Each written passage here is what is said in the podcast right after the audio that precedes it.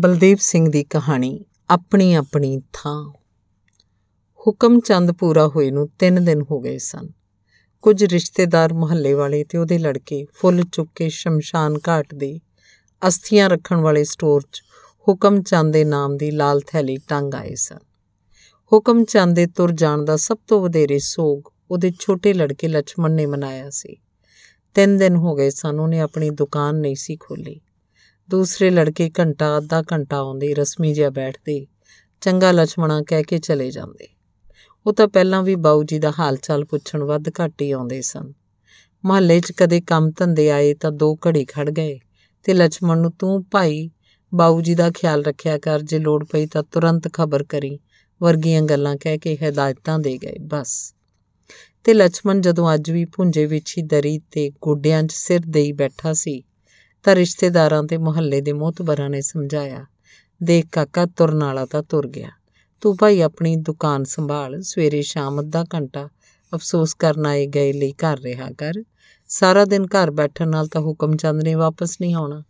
ਉਹਦੀ ਆਤਮਾ ਜ਼ਰੂਰ ਦੁਖੀ ਹੋਏਗੀ। ਕਿੰਨਾ ਮੋਹ ਸੀ ਉਹਨੂੰ ਦੁਕਾਨ ਨਾਲ। ਮੀਂਹ ਹੋਵੇ ਨੇਰੀ ਹੋਵੇ, ਉਹਨੇ ਬਿਨਾਂ ਨਾਗਾ ਸਮੇਂ ਸਿਰ ਖੋਲਣੀ ਦੁਕਾਨ, ਉਹ ਤਾਂ ਮਾੜੇ ਦਿਨਾਂ ਵੇਲੇ ਹੜਤਾਲ 'ਚ ਵੀ ਦੁਕਾਨ ਖੋਲ ਲੈਂਦਾ ਸੀ। ਮੰਜੇ ਤੇ ਪਿਆ ਵੀ ਤੈਨੂੰ ਦੁਕਾਨ ਖੁੱਲੀ ਰੱਖਣ ਲਈ ਆਖਦਾ ਰਿਹਾ ਸੀ। ਤੇਰੇ ਦੂਜੇ ਭਾਈਆਂ ਨੇ ਤਾਂ ਸੰਸਕਾਰ ਕਰਨ ਵਾਲੇ ਦਿਨ ਵੀ ਆਪਣੇ ਕਾਰੋਬਾਰ ਬੰਦ ਨਹੀਂ ਕੀਤੇ। ਤੂੰ ਵੀ ਕੁਝ ਸੋਚ। ਉਹਨਾਂ ਦੀਆਂ ਗੱਲਾਂ ਸੁਣ ਕੇ ਲక్ష్మణ ਸੱਚਮੁੱਚ ਸੋਚੀ ਪੈ ਗਿਆ। ਫਿਰ ਕਿਹੜੇ ਰਿਸ਼ਤੇਦਾਰ ਆਏ, ਕਿਹੜੇ ਨਹੀਂ ਆਏ, ਭੋਗ ਤੇ ਕਿਹੜੇ ਸੱਦਣੇ ਨੇ, ਕਿਹੜੇ ਨਹੀਂ ਸੱਦਣੇ, ਲੇਖਾ ਜੋਖਾ ਹੋਣ ਲੱਗਾ। ਬੰਬਈ ਵਾਲੇ ਵੀ ਨਹੀਂ ਆਏ। ਇੱਕ ਰਿਸ਼ਤੇਦਾਰ ਨੇ ਹੈਰਾਨੀ ਨਾਲ ਪੁੱਛਿਆ। ਪਹਿਲਾਂ ਟੈਲੀਫੋਨ ਕਰਦੇ ਰਹੇ, ਫਿਰ ਤਾਰ ਵੀ ਦਿੱਤੀ। ਆਉਣ ਨੂੰ ਵੀ 3 ਦਿਨ ਤਾਂ ਲੱਗ ਹੀ ਜਾਂਦੇ ਨੇ। ਹੁਣ ਲੱਗਦਾ ਭੋਗ ਤੇ ਹੀ ਆਉਣਗੇ, ਵੇਰਵਾ ਦਿੰਦਿਆਂ ਲక్ష్మణ ਨੇ ਹੌਕਾ ਜਿਹਾ ਲਿਆ। ਕ੍ਰਿਸ਼ਨ ਲਾਲ ਨੂੰ ਹੀ ਤਾਰ ਦੇਣੀ ਸੀ।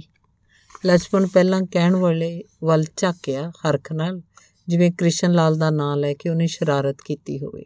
ਉਹਨੂੰ ਬੁਰਾ ਤਾਂ ਲੱਗਿਆ, ਪਰ ਸੰਭਲ ਕੇ ਬੋਲਿਆ, ਉਹ ਤਾਂ ਜੀ ਜਿਹੋ ਜਿਹਾ ਆਇਆ, ਜਿਹੋ ਜਿਹਾ ਨਾ ਆਇਆ। ਦੋ ਬੰਦੇ ਤਾਂ ਉਹਨੂੰ ਸੰਭਣ ਨੂੰ ਚਾਹੀਦੇ ਆ। ਅੱਗੇ ਰਹਿ ਕੇ ਗਿਆ 10 ਦਿਨ ਸਾਨੂੰ ਹੀ ਪਤਾ ਕਿਵੇਂ ਕੱਟਿਆ ਉਹ ਦਿਨ। ਜੇ ਸੱਚ ਪੁੱਛਦੇ ਹਾਂ ਤਾਂ ਬਾਊ ਜੀ ਬਿਮਾਰੀ ਉਹਦੇ ਆਏ ਤੋਂ ਹੋਏ ਹੈ। ਸਾਰਾ ਦਿਨ ਖਿਜੀ ਜਾਣਾ ਖਿਜੀ ਜਾਣਾ, ਆਪਣਾ ਲਹੂ ਆਪ ਹੀ ਸਾੜੀ ਜਾਣਾ, ਬਿਮਾਰ ਹੋ ਗਏ। ਬਸ ਮੁੜ ਕੇ ਠੀਕ ਹੀ ਨਹੀਂ ਹੋਏ।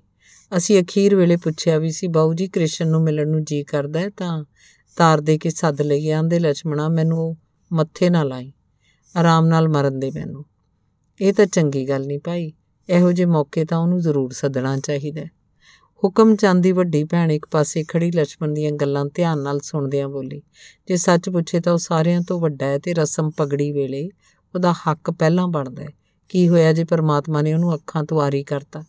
ਕਦੇ ਤੁਸੀਂ ਸਾਰੇ ਉਹਨੂੰ ਪੁੱਛ ਕੇ ਗੱਲ ਕਰਦੇ ਹੁੰਦੇ ਸੀ। ਲక్ష్ਮਣ ਭੂਆ ਵੱਲ ਕੋੜਾ ਝਾਕਿਆ। ਮੈਨੂੰ ਪਤਾ ਤਾਂ ਹੈ ਭੂਆ, ਉਹਦੀ ਹਾਲਤ ਦਾ। ਜਦੋਂ ਪਿੱਛੇ ਆਇਆ ਸੀ ਨਾ ਨਾ ਉਹਨੂੰ ਗੁਸਲਖਾਨੇ ਦਾ ਪਤਾ ਲੱਗੇ, ਨਾ ਰਸੋਈ ਦੀ ਸਮਝ ਆਵੇ। ਸੌ ਵਾਰੀ ਸਮਝਾਇਆ ਸੀ ਵੀ ਇੱਧਰ ਖੱਬੇ ਹੱਥ ਗੁਸਲਖਾਨਾ ਹੈ। ਫਿਰ ਵੀ ਭੁੱਲ ਜਾਂਦਾ ਸੀ। ਰਸੋਈ 'ਚ ਪਿਸ਼ਾਬ ਕਰ ਆਉਂਦਾ ਸੀ। ਦੁਖੀ ਹੋਇਆ ਗੱਡੀ ਚੜਾ ਆਇਆ। ਬਾਊ ਜੀ ਨੂੰ ਸਾਂਭਦਾ ਕਿ ਉਹਨੂੰ? ਤੈਨੂੰ ਹੀ ਰਿਸ਼ਤੇਦਾਰਾਂ ਦੀਆਂ ਗੱਲਾਂ ਸੁਣਨੀਆਂ ਪੈਣਗੀਆਂ, ਭੂਆ ਨੇ ਦਲੀਲ ਦਿੱਤੀ।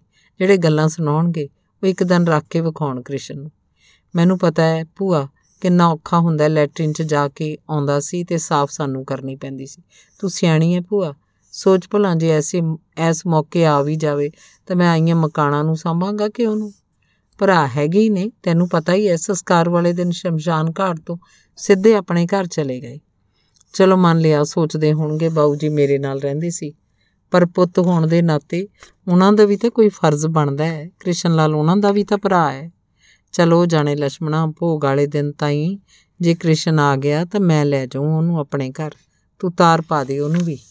ਵਿਚਾਰਾ ਇੱਕ ਵਾਰੀ ਸਾਰੇ ਆਏ ਰਿਸ਼ਤੇਦਾਰਾਂ ਨੂੰ ਮਿਲ ਲਊਗਾ। ਬੰਦੇ ਦਾ ਕੀ ਪਤਾ ਲੱਗਦਾ ਹੈ, ਹੁਣੇ ਸੀ, ਹੁਣੇ ਹੈ ਨਹੀਂ। ਭੂਆ ਦੀ ਗੱਲ ਤੇ ਲక్ష్మణ ਨਾ ਚਾਹੁੰਦਾ ਹੋਇਆ ਵੀ ਅੱਧਾ ਕੁ ਸਹਿਮਤ ਹੋ ਗਿਆ। ਫਿਰ ਪਗੜੀ ਦੀ ਰਸਮ ਵਾਲੇ ਦਿਨ ਬਾਰੇ ਵਿਚਾਰਾਂ ਹੋਣ ਲੱਗੀਆਂ, ਕਿੰਨਾ ਕੁ ਇਕੱਠ ਕਰਨਾ ਹੈ, ਪਕਵਾਨ ਕਿਸ ਤਰ੍ਹਾਂ ਦੇ ਹੋਣਗੇ, ਆਏ ਰਿਸ਼ਤੇਦਾਰਾਂ ਨੂੰ ਕੀ ਦੇਣਾ ਹੈ, ਕਿਸ ਕਿਸ ਨੂੰ ਪਗੜੀ ਦਿਵਾਉਣੀ ਹੈ, ਪੰਡਤ ਜੀ ਦੇ ਵਸਤਰਾਂ 'ਚ ਕੀ ਹੋਣਾ ਚਾਹੀਦਾ ਹੈ, ਦੂਜੇ ਭਾਈਆਂ ਨਾਲ ਰਾਏ ਕਰ ਲੈਣੀ ਚਾਹੀਦੀ ਹੈ ਕਿ ਨਹੀਂ? ਮੈਂ ਤਾਂ ਸੁਣਿਆ ਇੱਕ ਰਿਸ਼ਤੇਦਾਰ ਬੋਲਿਆ, ਦੂਜੇ ਭਾਈ ਕਹਿੰਦੇ ਨੇ ਆਪੇ ਆਪਣੇ ਘਰੇ ਗਰੜ ਦਾ ਪਾਠ ਕਰਵਾ ਕੇ ਭੋਗ ਪਾ ਲਓ, ਆਪਣੇ ਆਪਣੇ ਰਿਸ਼ਤੇਦਾਰ ਬੁਲਵਾ ਕੇ ਪਗੜੀਆਂ ਲੈ ਲਓ। ਇੰਜ ਤਾਂ ਲੋਕ ਹੱਸਣਗੇ, ਆਪਾਂ ਬੁਲਾਵਾਂਗੇ, ਉਹਨਾਂ ਨੂੰ ਸਮਝਾਵਾਂਗੇ। ਜਿਹੜਾ ਵਿਚਾਰ ਰਲ ਮਿਲ ਕੇ ਹੋ ਜਾਏ, ਉਹਦੀ ਵਰਗੀ ਹੋਰ ਕੋਈ ਸ਼ੈ ਨਹੀਂ। ਲక్ష్మణਾ ਤੂੰ ਫਿਕਰ ਨਾ ਕਰ ਪੁੱਤਰ, ਤੇਰੇ ਇਕੱਲੇ ਦੇ ਸਿਰ ਤੇ ਬੋਝ ਨਹੀਂ ਆਉਣ ਦਿੰਦੇ। ਤੂੰ ਪਹਿਲਾ ਕੰਮ ਇਹ ਕਰ, ਜਾ ਕੇ ਆਪਣੀ ਦੁਕਾਨ ਖੋਲ। ਦੁਨੀਆਦਾਰੀ ਤਾਂ ਚੱਲਦੀ ਰਹਿਣੀ ਚਾਹੀਦੀ ਹੈ ਇਹ ਖੜਿਆ ਸਰਾਪ ਦਿੰਦੀ ਹੈ ਇੱਕ ਬਜ਼ੁਰਗ ਰਿਸ਼ਤੇਦਾਰ ਨੇ ਲక్ష్మణ ਨੂੰ ਸਮਝਾਇਆ। ਫਿਰ ਜਾਣ ਵਾਲੇ ਰਸਮ ਪਗੜੀ ਵਾਲੇ ਦਿਨ ਆਉਣ ਦਾ ਵਾਅਦਾ ਕਰਕੇ ਚਲੇ ਗਏ। ਉਸ ਤੋਂ ਕੁਝ ਦੇਰ ਬਾਅਦ ਜਾ ਕੇ ਲక్ష్మణ ਨੇ ਦੁਕਾਨ ਖੋਲ ਲਈ। ਉਹਦਾ ਗਵਾਂਢੀ ਦੁਕਾਨਦਾਰ ਗੁਪਤਾ ਜਿਹੜਾ ਆਪਣੇ ਰੁਝੇਵਿਆਂ ਕਾਰਨ ਨਾ ਹੀ ਹੁਕਮ ਚੰਦ ਦੇ ਸੰਸਕਾਰ ਵੇਲੇ ਪਹੁੰਚ ਸਕਿਆ, ਨਾ ਹੀ ਬਾਅਦ ਚ ਅਫਸੋਸ ਕਰਨ ਜਾ ਸਕਿਆ, ਹੁਣ ਮੌਕਾ ਵੇਖ ਕੇ ਚਿਹਰੇ ਤੇ ਸੋਗ ਦੀ ਪਰਤ ਚੜਾਈ ਲక్ష్మణ ਦਾਸ ਕੋਲ ਜਾ ਖਲੋਤਾ। ਡੂੰਘੀ ਜੀ ਆਵਾਜ਼ ਕੱਢ ਕੇ ਬੋਲਿਆ, ਬਾਊ ਜੀ ਦੇ ਤੁਰ ਜਾਣ ਦਾ ਤਾਂ ਬਹੁਤ ਮਾੜਾ ਹੋਇਆ। ਬਜ਼ੁਰਗਾਂ ਦਾ ਤਾਂ ਘਰਾਂ ਜਾਂ ਦੁਕਾਨ ਤੇ ਬੈਠਿਆਂ ਦਾ ਆਸਰਾ ਹੀ ਬੜਾ ਹੁੰਦਾ ਹੈ। ਜਿਹੋ ਜਿਹਾ ਘਰ ਨੂੰ ਤਾਲਾ ਲਗਾ ਗਏ, ਜਿਹੋ ਜਿਹਾ ਇਹਨਾਂ ਨੂੰ ਘਰ ਬਿਠਾ ਗਏ। ਜਦੋਂ ਮੇਰੇ ਬਾਊ ਜੀ ਸੀਗੇ, ਮੈਂ ਦਿੱਲੀ ਦੱਖਣ ਘੁੰਮ ਆਉਂਦਾ ਸੀ। ਹੁਣ ਦੇਖ ਲੈ, ਤੇਰੇ ਘਰ ਤੱਕ ਨਹੀਂ ਆ ਹੋਇਆ। ਗੁਪਤੇ ਨੇ ਹੌਕੇ ਵਾਂਗ ਸਾਹ ਲਿਆ ਤੇ ਫਿਰ ਰਸਮ ਪਗੜੀ ਵਾਲੀ ਤਾਰੀਖ ਪੁੱਛ ਕੇ ਚਲਾ ਗਿਆ। ਰਸਮੀ ਜਿਹਾ ਵਿਖਾਵਾ ਕਰਨ ਹੋਰ ਦੁਕਾਨਦਾਰ ਵੀ ਆਏ। ਲక్ష్మణ ਨੂੰ ਹੌਸਲਾ ਰੱਖਣ ਤੇ ਰਾਜੇ ਰੌਣ ਤੁਰ ਗਏ। ਵਰਗੀਆਂ ਗੱਲਾਂ ਵੀ ਕੀਤੀਆਂ, ਪਰ ਲక్ష్మణ ਘਰ ਵਾਂਗ ਉਦਾਸ ਹੀ ਰਿਹਾ। ਉਹ ਆਉਣ ਵਾਲਿਆਂ ਖਰਚਿਆਂ ਨੂੰ ਸੋਚਦਾ ਪਰੇਸ਼ਾਨ ਸੀ। ਮਕਾਣਾ ਆਉਣਗੀਆਂ, ਮੁਹੱਲੇ ਵਾਲੇ ਤੇ ਹੋਰ ਜਾਣ ਪਛਾਣ ਵਾਲੇ ਆਉਂਦੇ ਹੀ ਰਹਿਣਗੇ। ਕਿਸੇ ਨੂੰ ਚਾਹ, ਕਿਸੇ ਨੂੰ ਭੋਜਨ ਤਾਂ ਪੁੱਛਣਾ ਹੀ ਪਏਗਾ। ਪਗੜੀ ਦੀ ਰਸਮ ਵਾਲੇ ਦਿਨ ਕਨਾਤਾਂ ਲਾਉਣੀਆਂ ਪੈਣਗੀਆਂ। ਹਰ ਇੱਕ ਲਈ ਭੋਜਨ ਦਾ ਪ੍ਰਬੰਧ ਕਰਨਾ ਪਏਗਾ ਤੇ ਜੇ ਦੂਜੇ ਭਾਈਆਂ ਨੇ ਆਪਣਾ ਬਣਦਾ ਹਿੱਸਾ ਦੇਣੋਂ ਨਾ ਕਰਤੀ ਫੇਰ ਆਖ ਸਕਦੇ ਨੇ, ਤੈਨੂੰ ਬਾਈ ਜੀ ਨੇ ਬਥੇਰਾ ਕੁਝ ਗੁਪਤ ਦਿੱਤਾ ਹੋਵੇਗਾ ਸ਼ੱਕ ਤਾਂ ਉਹਨਾਂ ਨੂੰ ਹੈ ਹੀ। ਇਸੇ ਕਰਕੇ ਤਾਂ ਮੂੰਹ ਫੁਲਾਈ ਰੱਖਦੇ ਨੇ। ਇੱਕ ਗਾਹਕ ਨੇ ਉਹਦੀ ਸੋਚ ਭੰਗ ਕਰਤੀ। ਲਛਮਣ ਨੇ ਉਹਨੂੰ ਖਾਲੀ ਮੋੜਤਾ ਖਰਚਿਆਂ ਦੇ ਫਿਕਰ ਨਾਲ ਇੱਕ ਹੋਰ ਡਰਾਉਣਾ ਫਿਕਰ ਉਹਨੂੰ ਕ੍ਰਿਸ਼ਨ ਲਾਲ ਦਾ ਸੀ। ਜੇ ਕ੍ਰਿਸ਼ਨ ਲਾਲ ਆ ਗਿਆ, ਕਿਵੇਂ ਕੱਢਾਂਗਾ ਉਹਨੂੰ? ਅੱਗੇ ਤਾਂ ਬਾਊ ਜੀ ਕਹਿ ਦਿੰਦੇ ਸੀ, ਇਹਨੂੰ ਹੁਣੇ ਵਾਪਸ ਗੱਡੀ ਚੜਾ ਦੇ। ਇਸ ਨਾਮੁਰਾਦ ਨੂੰ ਮੈਂ ਵੇਖਣਾ ਨਹੀਂ ਚਾਹੁੰਦਾ। ਹੁਣ ਰਿਸ਼ਤੇਦਾਰਾਂ ਨੇ ਆਖਣਾ ਪਗੜੀ ਦੀ ਰਸਮ ਵਾਲੇ ਦਿਨ ਤਾਈਂ ਤਾਂ ਰੱਖ ਲੈ। ਤੇਰਾ ਵੱਡਾ ਭਾਈ ਹੈ। ਜੇ ਨਾ ਰੱਖਿਆ ਲਾਂਤਾ ਪਾਉਣਗੇ। ਉਦੋਂ ਵੀ ਤਾਂ ਬਥੇਰੀ ਥੂ ਥੂ ਕੀਤੀ ਸੀ ਜਦੋਂ ਬਾਈ ਜੀ ਦੇ ਕਹਿਣ ਤੇ ਬੰਬਈ ਤੋਂ ਆਏ ਕ੍ਰਿਸ਼ਨ ਨੂੰ ਭੁੱਖਾ ਪਾਣਾ ਉਸੇ ਤਰ੍ਹਾਂ ਵਾਪਸ ਮੋੜਤਾ ਸੀ। ਭੂਆ ਵੀ ਗੁੱਸੇ ਹੋਈ ਸੀ। ਆਂਦੀ ਸੀ, ਰਾਤ ਤੱਕ ਟਾਉਂਦੇ, ਲੋਕ ਤੁਰੇ ਜਾਂਦੇ, ਰਾਈਆਂ ਨੂੰ ਵੀ ਰੱਖ ਲੈਂਦੇ ਆ। ਮੁਹੱਲੇ ਵਾਲਿਆਂ ਵੀ ਬਥੇਰੀਆਂ ਗੱਲਾਂ ਕੀਤੀਆਂ। ਅਖੇ ਜਦੋਂ ਕ੍ਰਿਸ਼ਨ ਦਾ ਰਿਕਸ਼ਾ ਬੂਹੇ 'ਚ ਆ ਕੇ ਰੁਕਿਆ ਲక్ష్మణ ਦੀ ਘਰ ਵਾਲੀ ਨੇ ਬੂਹਾ ਬੰਦ ਕਰ ਲਿਆ ਸੀ ਆਖਤਾ ਸੀ, ਕੋਈ ਘਰ ਹੈ ਨਹੀਂ। ਲక్ష్మణ ਅੱਜ ਵੀ ਸੋਚਦਾ ਸੀ, ਉਹਦੀ ਘਰ ਵਾਲੀ ਨੇ ਠੀਕ ਹੀ ਕੀਤਾ ਸੀ। ਜਦੋਂ ਸ਼ਹਿਰ 'ਚ ਉਹਦੇ ਹੋਰ ਦੋ ਭਾਈ ਵੀ ਰਹਿੰਦੇ ਐ, ਕ੍ਰਿਸ਼ਨ ਲਾਲ ਉਧਰ ਕਿਉਂ ਨਹੀਂ ਜਾਂਦਾ? ਲక్ష్మణ ਕਈ ਰਿਸ਼ਤੇਦਾਰਾਂ ਨਾਲ ਗੁੱਸੇ ਵੀ ਹੋਇਆ ਸੀ। ਜਦੋਂ ਉਹਨਾਂ ਕਿਹਾ ਸੀ, ਕ੍ਰਿਸ਼ਨ ਆਪਣੇ ਬਾਊ ਜੀ ਕੋਲ ਨਹੀਂ ਆਊਗਾ, ਹੋਰ ਕਿੱਥੇ ਆਊਗਾ? ਭਾਈ ਤਾਂ ਸ਼ਰੀਕ ਬਣ ਜਾਂਦੇ ਆ। ਲక్ష్మణ ਸਮਝਦਾ ਸੀ, ਬਾਊ ਜੀ ਦਾ ਮੇਰੇ ਨਾਲ ਰਹਿਣਾ ਇਸ ਗੱਲੋਂ ਸਰਾਪ ਹੀ ਬਣ ਗਿਆ। ਫਿਰ ਤਾਂ ਭਾਵੇਂ ਬਾਊ ਜੀ ਲੋਕਾਂ ਨੂੰ, ਰਿਸ਼ਤੇਦਾਰਾਂ ਨੂੰ ਲੱਖ ਸਮਝਾਉਂਦੇ ਰਹੇ। ਇਹ ਨਾਮਰਾਦ ਕਿਹੜਾ ਮੂੰਹ ਲੈ ਕੇ ਮੇਰੇ ਕੋਲ ਆਉਂਦਾ ਮੈਨੂੰ ਪੌਂਡ ਭੇਜਦਾ ਰਿਹਾ ਤੇ ਜਦੋਂ ਇਹਦੀ ਘਰ ਵਾਲੀ ਇਹਦੇ ਬੱਚੇ ਇਹਨੂੰ ਧੱਕੇ ਦੇ ਕੇ ਕੱਢ ਦਿੰਦੇ ਆ ਤਾਂ ਲక్ష్మణ ਵਿਚਾਰਾ ਇਹਨੂੰ ਕਿਵੇਂ ਸੰਭੇ? ਤੇ ਫਿਰ ਬਾਊ ਜੀ ਰੋਣ ਲੱਗ ਪੈਂਦੇ ਸੀ। ਇਸ ਕੰਜਰ ਨੂੰ ਸੁਣਦਾ ਨਹੀਂ ਹੈ, ਦਿਸਦਾ ਨਹੀਂ ਹੈ। ਹੋਰ 20 ਬਿਮਾਰੀਆਂ ਲਵਾਈ ਫਿਰਦਾ ਮੈਂ ਹੋਰ 2 ਸਾਲ ਜਿਉਂਦਾ ਰਹਿੰਦਾ, ਪਰ ਇਸ ਦਾ ਦੁੱਖ ਮੈਨੂੰ ਲੈ ਬੈਠੋ। ਮੈਂ ਨਹੀਂ ਹੁਣ ਬਚਦਾ। ਬਾਊ ਜੀ ਦੀਆਂ ਗੱਲਾਂ ਸੋਚਦਿਆਂ ਲక్ష్ਮਣ ਦੀਆਂ ਅੱਖਾਂ ਭਰ ਆਈਆਂ ਤੇ ਨਾਲ ਹੀ ਹੌਕਾ ਨਿਕਲ ਗਿਆ। ਉਸ ਵੇਲੇ ਹੀ ਲక్ష్ਮਣ ਦਾ ਛੋਟਾ ਲੜਕਾ ਘਰੋਂ ਸੁਨੇਹਾ ਲੈ ਕੇ ਆਇਆ। ਡੈਡੀ ਜੀ, ਬੰਬੇ ਤੋਂ ਅੰਕਲ ਆਏ ਨੇ, ਮੰਮੀ ਨੇ ਕਿਹਾ, ਘਰ ਆ ਜਾਓ। ਕਿਹੜੇ ਅੰਕਲ? ਬਦਾਵਾਸ ਹੋਏ ਲక్ష్ਮਣ ਨੇ ਕਾਲੀ ਨਾਲ ਪੁੱਛਿਆ, ਪਰ ਲੜਕੇ ਦੇ ਜਵਾਬ ਦੇਣ ਦਾ ਇੰਤਜ਼ਾਰ ਨਾ ਕਰ ਸਕੇ। ਪੁੱਛਿਆ ਕ੍ਰਿਸ਼ਨ ਲਾਲ ਵੀ ਆਇਆ? ਹਾਂ, ਉਹ ਅੰਕਲ ਵੀ ਨਾਲ ਆਏ ਨੇ। ਲక్ష్ਮਣ ਦੇ ਸਵਾਸ ਰੁਕ ਗਏ ਕੱਟੋ ਤਾਂ ਖੂਨ ਹੈ ਨਹੀਂ। ਚਿਹਰੇ ਦਾ ਰੰਗ ਸਫੇਦ ਹੋ ਗਿਆ। ਕਾਲੀ ਨਾਲ ਦੁਕਾਨ ਬੰਦ ਕਰਕੇ ਪਹਿਲਾਂ ਆਪਣੀ ਭੂਆ ਦੇ ਘਰ ਵੱਲ ਨੱਠਿਆ। ਭੂਆ ਉਹ ਫੇਰ ਆ ਗਿਆ। ਅੰਦਰ ਲੱਗਦਿਆਂ ਲక్ష్మణ ਨੇ ਲੇਰ ਮਾਰਨ ਵਾਂਗ ਕਿਹਾ। ਯਕਦਮ ਭੂਆ ਨੂੰ ਕੁਝ ਸਮਝ ਨਾ ਆਈ। ਹੈਰਾਨੀ ਨਾਲ ਉਹ ਲక్ష్మణ ਦੇ ਮੂੰਹ ਵੱਲ ਤੱਕਣ ਲੱਗੀ। ਕ੍ਰਿਸ਼ਨ ਆ ਗਿਆ ਭੂਆ, ਹੁਣ ਦੱਸ ਮੈਂ ਉਹਨੂੰ ਸੰਭੂ ਕੇ ਮਕਾਣਾ ਸੰਭੂ? ਇੱਥੇ ਆ ਕੇ ਉਹਨੇ ਲੈਣਾ ਕੀ ਸੀ? ਨਾ ਕੁਝ ਦਿਸੇ, ਨਾ ਕੁਝ ਸੁਣੇ। ਮੈਂ ਕਿੱਧਰ ਜਾਵਾਂ? ਭੂਆ ਨੂੰ ਜਾਪਿਆ ਲక్ష్మణ ਦਾ ਰੋਣ ਨਿਕਲ ਜਾਏਗਾ। ਵੇ ਹੁਣ ਆਈ ਗਿਆ ਤਾਂ ਕੀ ਹੋਇਆ? ਭੂਆ ਸਹਿਜ ਨਾਲ ਬੋਲੀ।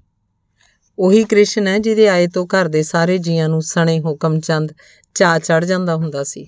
ਕੋਈ ਨਾ, ਜੇ ਤੇਥੋਂ ਨਾ ਸੰਭਿਆ ਗਿਆ ਤਾਂ ਮੈਂ ਲੈ ਆਉਂ ਇੱਧਰ। ਤੂੰ ਸੰਸਾ ਨਾ ਕਰ ਤੇ ਨਾ ਹੀ ਵਿਚਾਰੇ ਨੂੰ ਉੱਚਾ ਨੀਵਾਂ ਬੋਲੀ। ਉਹ ਤਾਂ ਪਹਿਲਾਂ ਹੀ ਦੁਖੀ ਹੈ। ਉਹਦੀ ਆਤਮਾ ਹੋਰ ਨਾ ਤੜਪਾਈ। ਜਾ ਘਰ ਨੂੰ, ਮਿਲ ਉਹਨਾਂ ਨੂੰ, ਮੈਂ ਵੀ ਆਉਣੀ ਆ ਤੇਰੇ ਮਗਰ। ਭੂਆ ਦੇ ਫਟਕਾਰ ਵਰਗੇ ਬੋਲ ਸੁਣ ਕੇ ਲక్ష్మణ ਢਿੱਲਾ ਜਿਹਾ ਹੋ ਕੇ ਆਪਣੇ ਘਰ ਨੂੰ ਤੁਰ ਪਿਆ। ਤੁਰੇ ਜਾਂਦੇ ਲక్ష్మణ ਨੂੰ ਭੂਆ ਤਿਰਸਕਾਰ ਭਰੀ ਨਿਗਾਹ ਨਾਲ ਵੇਖਦੀ ਰਹੀ। ਉਹਦੇ ਚਿਹਰੇ ਤੇ ਵਿਅੰਗਮਈ ਮੁਸਕਾਨ ਫੈਲ ਗਈ। ਕਦੇ ਇਹੀ ਲక్ష్మణ ਕ੍ਰਿਸ਼ਨ ਦੇ ਆਏ ਤੋਂ ਉੱਡਿਆ ਫਿਰਦਾ ਹੁੰਦਾ ਸੀ।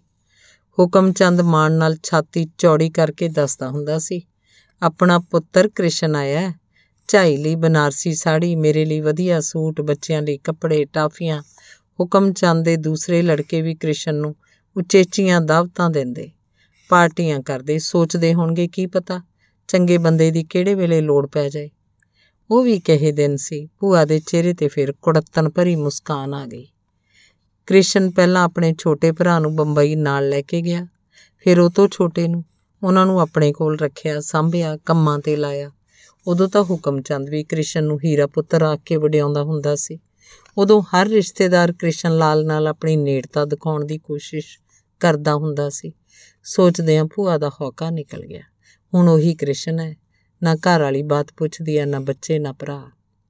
ਭੂਆ ਨੂੰ ਯਾਦ ਆਇਆ, ਅੱਖਾਂ ਚਲੀਆਂ ਜਾਣ ਤੋਂ ਬਾਅਦ ਜਦੋਂ ਕ੍ਰਿਸ਼ਨ ਪਹਿਲੀ ਵਾਰ ਉਹਨੂੰ ਮਿਲਣ ਆਇਆ ਸੀ ਤਾਂ ਬੱਚਿਆਂ ਵਾਂਗ ਭੁੱਬੀ ਨੂੰ ਪਿਆ ਸੀ। ਉਹਦੀਆਂ ਅੱਖਾਂ ਦੀ ਜੋਤ ਕਾਦੀ ਚਲੀ ਗਈ? ਦੁਰਦਸ਼ਾ ਹੀ ਹੁੰਦੀ ਚਲੀ ਗਈ। ਆਪਣੀ ਅੱਖੀਂ ਵੇਖਿਆ ਭਾਲਿਆ ਥਾਂ ਵੀ ਇਸ ਤਰ੍ਹਾਂ ਲੱਗਿਆ ਕਰੇ ਜਿਵੇਂ ਅਗਲੇ ਕਦਮ ਤੇ ਹੀ ਉਹ ਕਿਸੇ ਅੰਨੇ ਖੂਹ ਖਾਤੇ 'ਚ ਡਿੱਗ ਪਏਗਾ। ਭੂਆ ਨੂੰ ਉਹਨੇ ਦੱਸਿਆ ਸੀ। ਇੱਕ ਦਿਨ ਫੈਕਟਰੀ 'ਚ ਕੰਮ ਕਰਦਿਆਂ ਧੁੰਦੀ ਧੁੰਦ ਦਿਸਣ ਲੱਗ ਪਈ। ਅਚਾਨਕ ਤੇ ਉਹ ਮੈਨੂੰ ਘਰ ਛੱਡ ਗਏ। ਸਾਧੂ ਸੰਤਾਂ ਕੋਲ ਵੀ ਬਥੇਰਾ ਗਏ, ਟੂਣੇ ਟਾਮਣ ਵੀ ਕਰਾਏ, ਡਾਕਟਰਾਂ ਕੋਲ ਵੀ ਗਏ, ਪਰ ਅੱਖਾਂ ਮੂਰੇ ਆਈ ਧੁੰਦ ਸੰਘਣੀ ਹੁੰਦੀ ਗਈ।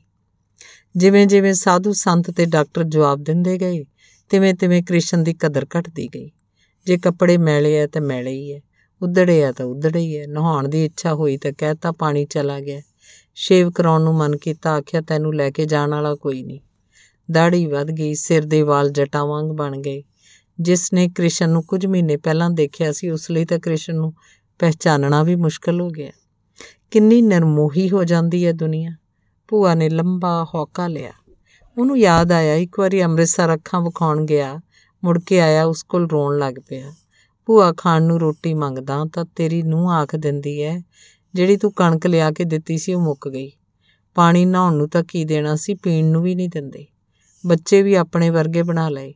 ਪਿੰਡੇ ਤੇ ਖੁਰਕ ਪੈ ਗਈ। ਸਾਰਾ ਸਾਰਾ ਦਿਨ ਚਮੜੀ ਨੂੰ ਖੁਰਕੀ ਜਾਂਦਾ ਬਥੇਰਾ ਰੋਂਦਾ ਕਰਲਾਉਣਾ, ਪਰ ਕੋਈ ਸੁਣਦਾ ਹੀ ਨਹੀਂ। ਮੈਨੂੰ ਆਖਦੇ ਨੇ, ਜੇ ਕੁੱਤੇ ਵਾਂਗ ਭੌਂਕਣਾ ਤਾਂ ਬਾਹਰ ਜਾ ਕੇ ਸੜਕ ਤੇ ਭੌਂਕ।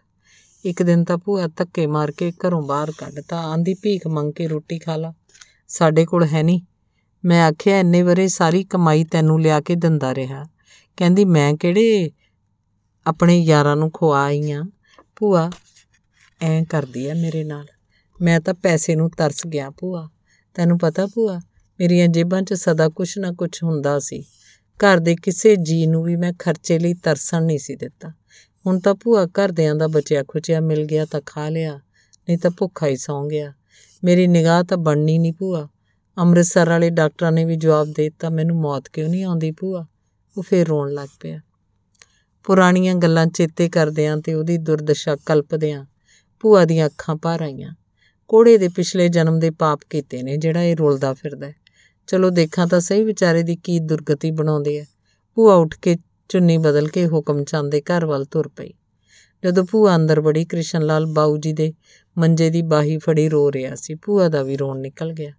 ਉਹਨੇ ਰੋਂਦੇ ਕ੍ਰਿਸ਼ਨ ਨੂੰ ਆਪਣੀ ਬੁੱਕਲ 'ਚ ਲੈ ਲਿਆ, ਚੁੱਪ ਕਰ, ਐ ਰੋਣ ਨਾਲ ਤਾਂ ਤੇਰੇ ਬਾਊ ਜੀ ਨੇ ਮੁੜ ਕੇ ਨਹੀਂ ਆਉਣਾ। ਭੂਆ ਦੀ ਆਵਾਜ਼ ਪਛਾਣ ਕੇ ਕ੍ਰਿਸ਼ਨ ਹੋਰ ਉੱਚੀ ਰੋਣ ਲੱਗ ਪਿਆ, ਇਹ ਮੌਤ ਮੈਨੂੰ ਕਿਉਂ ਨਾ ਆਈ ਭੂਆ?